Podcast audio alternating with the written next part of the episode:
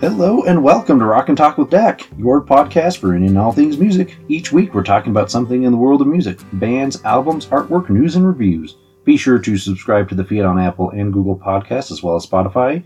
You can check out Instagram for Song of the Day, head on over to Twitter to give feedback or just to say hi. I'm Dak, your host. Let's dive into today's episode. So, first off, I'm trying to get better at keeping up with holidays and special events going on so I can do some of these special episodes. Um, with that said, sorry, mom. Sorry, mothers. um, today I'm going to be talking about Father's Day and what I think is a bit of a, at least for me, a quintessential Father's Day song.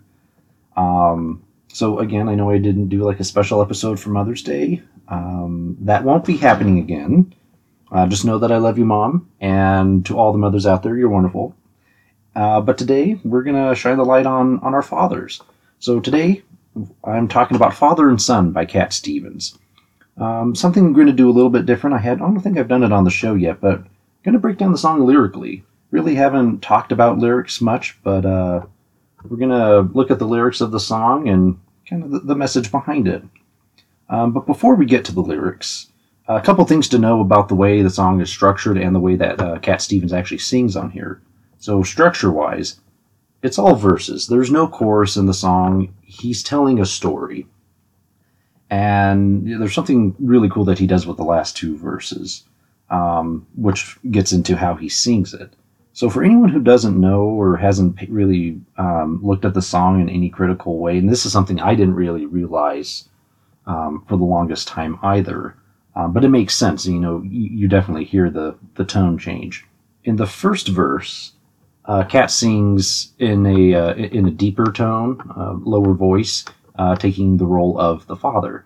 In the second verse, he sings a little bit higher pitched, higher register, taking on the son. Um, and then the verses they, they kind of repeat, but they do it with a purpose, and something really cool happens with those. Same thing, he sings you know, Father verse three and then the Son verse four. But there's something in the background that happens that's super cool. Um, but with that, let's get to it. So I'm just going to read the lyrics. We're going to go from the top down and just kind of pick out a couple lyrics that I really like and expand on them a little bit. It's not time to make a change. Just relax. Take it easy. You're still young. That's your fault. There's so much you have to know. For the longest time, um, that line, "You're still young, that's your fault." You know, within context of the song, I was like, God, this father's kind of a dick. Like, no, no wonder the son wants to run away. Like, you're still young, you messed up. but that's not at all how the word fault is used in the song. And I find that really fascinating. You're still young, that's your fault. The looking at the song a little bit more critically, the way it's written, the perspective and the message he's trying to get across, that is not cr- meant to be critical at all. It's used more as a, uh, a synonym for flaw. You know, just you're young, that's life, you're growing up kind of a thing. And really kind of connected to the next line, there's so much you have to know. Because of, let's say, youthful inexperience, you know what you know. And and that's not much growing up. You're you're learning a little bit more about the world, learning a little bit more about yourself, but it takes time to get to that point so, you know, the father is saying, like, you know what? You, you don't know everything right now. You don't need to be going into this one direction. Don't lay everything on the line for this one thing. Um, then the next little bit find a girl, settle down. If you want, you can marry. Look at me. I am old, but I'm happy. The father, in, in this sense, he's looking at his life, giving his son an example, saying, I've had to go through hell and back to get to where I am now. I'm old, you know, and, and the wrinkles tell my, tell all my experience, but I'm happy. I've, I've worked for this. I've earned this. You know, you don't have to go and do everything right now. I, I think is the essence of what he's trying to get across. Then we get into part two of the first verse, at least what I consider part two. I was once like you are now, and I know that it's not easy to be calm when you found something going on. But take your time, think a lot. Why think of everything you've got? for you will still be here tomorrow, but your dreams may not.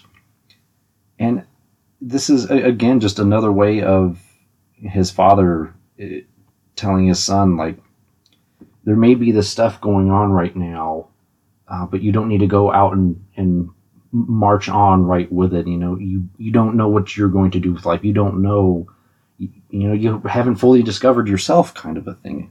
Um, and I think this translates really well to nowadays. So, with regards to when this song was written, it was probably 1969. The album came out in 1970, and you know, I think the line, you know, you found something going on. I think that something going on probably had to deal with uh, Vietnam protests going on at the time. And I think we have a little bit of a correlation with that now. You know, you find something going on. Don't go out and, uh, you know, kind of waste your life on on it right now. But we have stuff going on in the world right now, and I think, you know, for fa- modern fathers, this song I think could definitely resonate with them for sure. Alrighty, so then we get into the second verse, which is sung in a higher register, and this is Cat singing from the viewpoint of the son. How can I try to explain? Because when I do, he turns away again. It's always been the same, same old story. From the moment I could talk, I was ordered to listen. Now there's a way, and I know that I have to go away. I know I have to go. So the son is singing like I want to talk to my dad about these things. Something that I I, I want to talk to him about what I'm doing in life, where I'm going, why I want to do it. And you know, his father just kind of shuts him down and you know walks away he doesn't want to hear it he knows that his son needs to not be focusing on that right now and this is the frustration of the son um, at, towards his father just like come on dude just l- let me go do my thing you know i love you but come on um, and I think what the son doesn't realize is that his father only wants what's best for him. So then we get now we're into the third verse, and this is where the really cool. Uh, this is a, a, musical thing that happens. So this third verse, singing in lower register is the father, and it pretty much repeats the first verse. But something that you may not know, or at least you have, you have to listen and pay attention for it in the background, you'll hear backing vocals. And I actually I think it was uh, Cat Stevens' uh, guitar. I don't know what his name is, but I think it was his friend that wound up doing the backing vocals on this particular song. And technically, both of these last verses, it's both the father and the son singing at the same time. So after the line, it's not time to make a change. In the background, you hear away, away, away. And that's the son singing. Um, conversely, on verse 4, you know, it is now the son as the main singer. Um, and the first line, all the times that I've cried. And what you hear in the background is the father saying, stay, stay, stay. And it's kind of heartbreaking. And I think that point really drives home um, after another lyric um, from the son's point of view.